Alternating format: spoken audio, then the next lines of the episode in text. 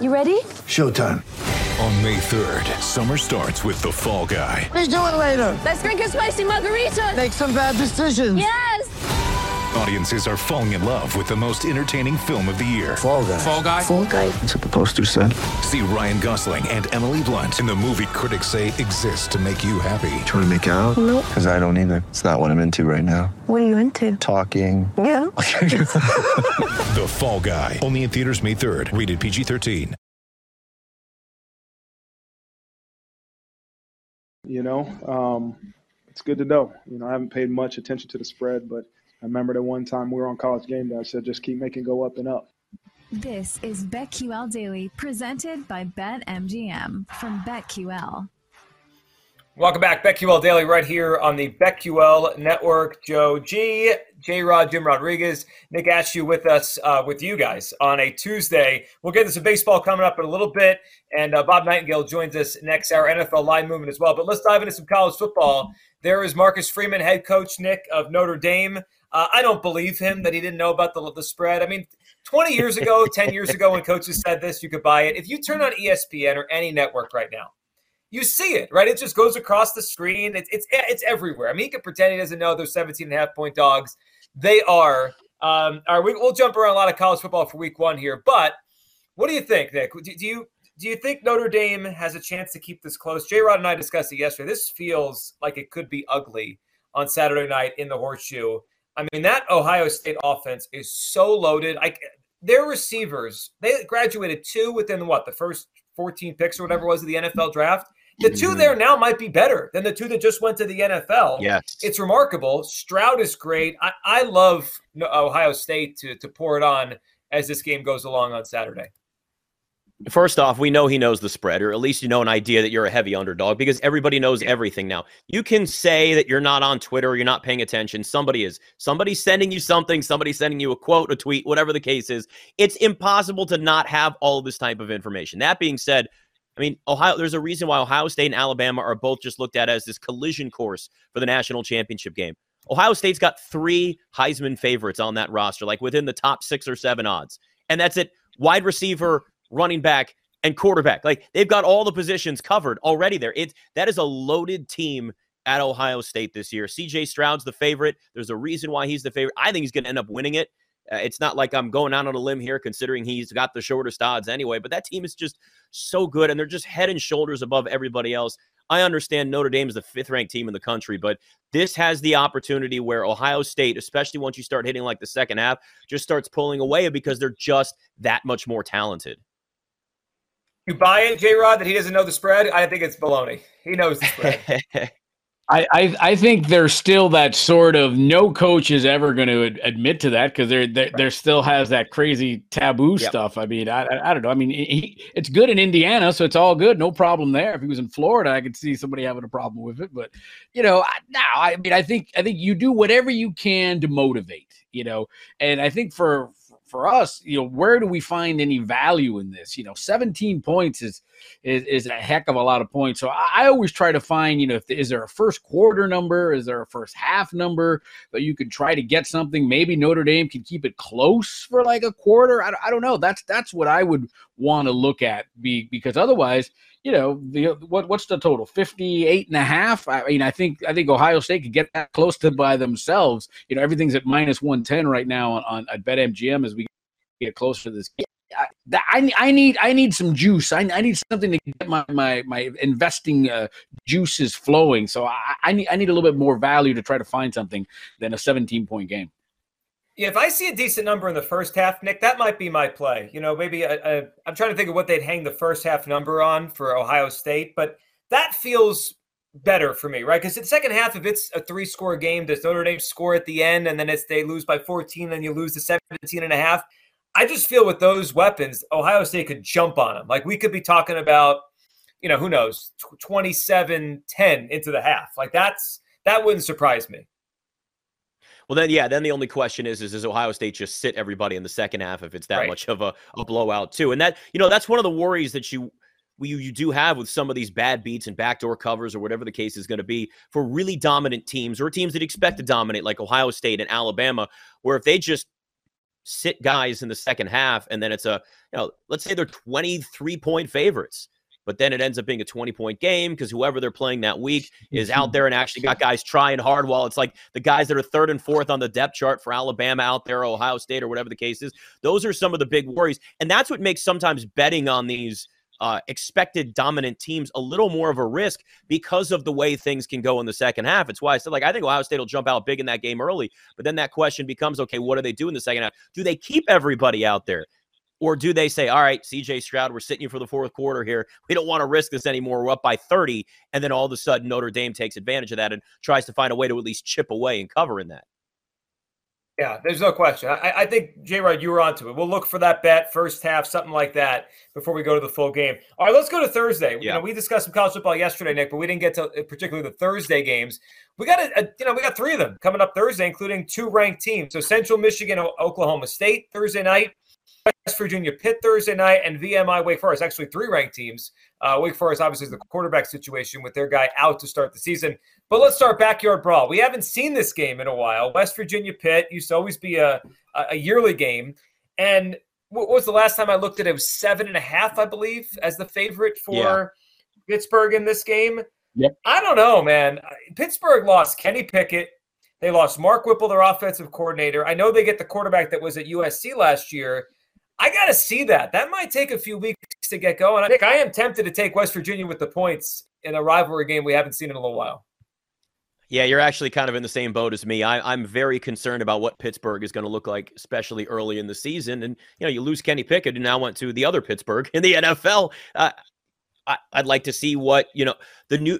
First off, the amount there are 22 different quarterbacks that are going to be starting for a new program this year that just transferred there. Think about that. That's going to make a lot of this, especially early on. A lot of these offenses incredibly unpredictable for teams, uh, what they look like, especially if you're adding in new offensive coordinators.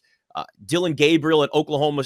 Oklahoma is another one for me where you're just looking and going, well, he could be really good. He also brought his offensive coordinator there, but like, so there's a lot of this around college football right now where it can make it uh, well, West Virginia is also in the same boat though because they've got a transfer quarterback too. So yeah, it's it, it it's just this is what's making college football so complicated now is all of the turnover it's feeling like the nba in some ways where guys are jumping around from school to school and you're getting all this hype on usc and then there's other schools like pitt where maybe you're, you're concerned about what they're going to look without kenny pickett there but yeah i i'm leaning towards west virginia cover at least bare minimum just keeping that thing close enough to cover yeah, Pittsburgh's an interesting study because obviously they won 11 games last year, and the, the, the, their number this year is seven. So they're expecting a, a big fall because of Kenny Pickett. I, I, I'm going to go with the home field because the game, you know, is in Pittsburgh. To me means something. So I'll, I'll, lay the seven and a half, but I love the total of 50 and a half. I think we're going to see some points, you know, with, with JT Daniels over at West Virginia. And then the, you know, and then Slovis, the quarterback for, for Pittsburgh, who, who, as you mentioned, Joe, was, I think we're going to see points of plenty in that game. So I'm going to go hard on the total and sprinkle a little bit on Pittsburgh laying the seven and a half. Yeah, it's interesting, Nick, what you were mentioning about the the transfers, right? And how many teams have new quarterbacks. You also throw Jordan Addison in there. I mean, like, I don't like Pitt was good yeah. last year, but they they graduated an NFL starting a guy that will be starting soon in the NFL and Kenny Pickett, first round pick. And Jordan Addison might have been the best receiver in the country. He went over to USC. Like, I think early in college, unless it's Alabama, Ohio State factories that you just know replenish, you don't worry about them. I think this is going to be as unpredictable, unless we're betting against Scott Frost, of course, as unpredictable as any beginning of college football. I don't know. Like, could Pitt be good? Sure. But could could Slovis stink? And could the new offense not work without Addison? Yeah. I mean, this, this is hard. It used to be like, all right, they won 10 last year. They're returning X amount of starters. I count on them. Nick, I, I am I am hard pressed to, to pick the side in these early college football games until I watch these teams play. It's like there's so many changes. It's it's wild. I mean, I was going through this last week when I was on You Better You Bet, and I was like, how many? Wait, this is an, to the point where I had to figure out what the actual number was of transfers. Twenty-two different new quarterbacks. It's it's it's almost where I, am I'm, I'm kind of with you, J. Rod. We're like, let's look at some totals, and maybe that's the safer play where you know you got a lot of quarterbacks and offenses that go out, and you can at least have an early idea of that. But just trying to figure out who's going to be consistent offensively, who's going to be comfortable with, you know, all the new weapons, the new system, the new coaches, whatever the case is around them. We know this college football is not as heavy you know, quarterback driven as the NFL. You have more running backs that make differences. It's not totally the same, but it's still the quarterback. And when you have question marks surrounding the most important position in sports, even at the college level, it's going to make it that much more unpredictable. It is. I mean, J. Rod, that's it. It's, it's the it's 22 start different starting quarterbacks. Like this transfer yeah. portal and and the you know these kids getting paid. I mean, it's good for them. They can get some money out of the whole thing. But it changes college football. It used to be you kind of just look at the rosters year to year, the coaching staffs year to year, and it wasn't that hard to figure out who would be good and who wouldn't be. I think this will be a very topsy turvy beginning of the season. I could see if you're betting on sides, be careful early in the season so you figure out what the heck you have. Yeah, and then you know, with all those new quarterbacks come usually new coordinators. I mean, remember, you had a guy who was a coordinator under a head coach for 30 years, and, and no one ever changed. So you knew the system, you knew the kind of quarterback they were going to produce. So yeah, you know, it's almost like West. It's almost like Pittsburgh and USC made a trade. We'll send you this guy, you give us that guy, and then we'll see what happens out of it. But I, I think at the end of the day, it's still kind of the organic thing is still football, and there's still points. So I can never, especially in college, because I think the, the offenses and the defenses, these are still kids that these aren't NFL guys. So there, there, there are those little kinks in the armor. So I love points in college football more, more than I do in the NFL. So I, to me, it's always, always an over. I rarely ever bet an under in college football. Yeah, no, I, am with you on that. It usually is uh, the overs in high scoring games here. All right, the other Thursday night game that's interesting, guys, this week is the Oklahoma State game. Nick, Oklahoma State is interesting in that they, last year they weren't that far away from a playoff spot. They're 12th to start the season in the poll. And I think the Big 12 is pretty darn unpredictable this year. I mean, you could make a case to be three or four teams Texas, Oklahoma. Um, Paul was making the case for Kansas State. Maybe five teams could win this thing. No one's talking about Oklahoma State, yet they do have some continuity. Mike Gundy, it's, it's pretty amazing how long he's been there now. In a, in a with upheaval, that was so long ago, too. Like, how many years ago was that? Mike Gundy has been – I think since 05. We're getting close to 20 yeah. years with him as the head coach of that football team. They're big favorites here. Uh, Nick, what do you think? Central Michigan, Oklahoma State, around 21 and a half the number here. Would you lay it with uh, with the Cowboys? Absolutely, I would. And you're right about the Big 12. Uh, the Big 12 in general is as as open as any of the Power 5 conferences that are there. I still really like Oklahoma, but you're seeing a lot of people that are leaning on Texas right now. Oklahoma State's kind of considered that hey, don't forget about them type of program. But yeah, especially to open the season with who they're playing. I mean, this is a team that was 12 and 2 last year. Oklahoma State was still a 12 and 2 team last year. Their win totals sitting around eight and a half. Like I like their win total, and I like them to I like them to cover week one. Yeah, what I mean, think, Spencer Sanders is the most experienced quarterback in the Big 12. I repeat, Spencer Sanders has the most come playoff time. You know, obviously I know the MVP is the regular season, but I don't know. Some in the back of my head, I'm like, I hope is the most experienced quarterback. Six. Sure. But I also worry about the favorites. Like, you know, Curry's been banged up over the years with ankle That's whatever. true. That and good point. And Durant. Durant in the big. Central Michigan's got a brand new offensive line. Collin Oliver is a beast on the defensive side for Oklahoma State. I think they blow the doors off of them. That's an interesting experience quarterback because that same school, just not what you usually get. That's interesting. And, and Nick, I, I total on the um, the the win total is interesting as well. We're talking about eight and a half. Team won a lot more games than that last year. That's that's pretty unique there. I mean, I, I would not be surprised if they have a big year. I mean, J. Rod, you make it. You tell me right now, Oklahoma State wins the Big Twelve. What? Eller, but Oklahoma State could win that thing.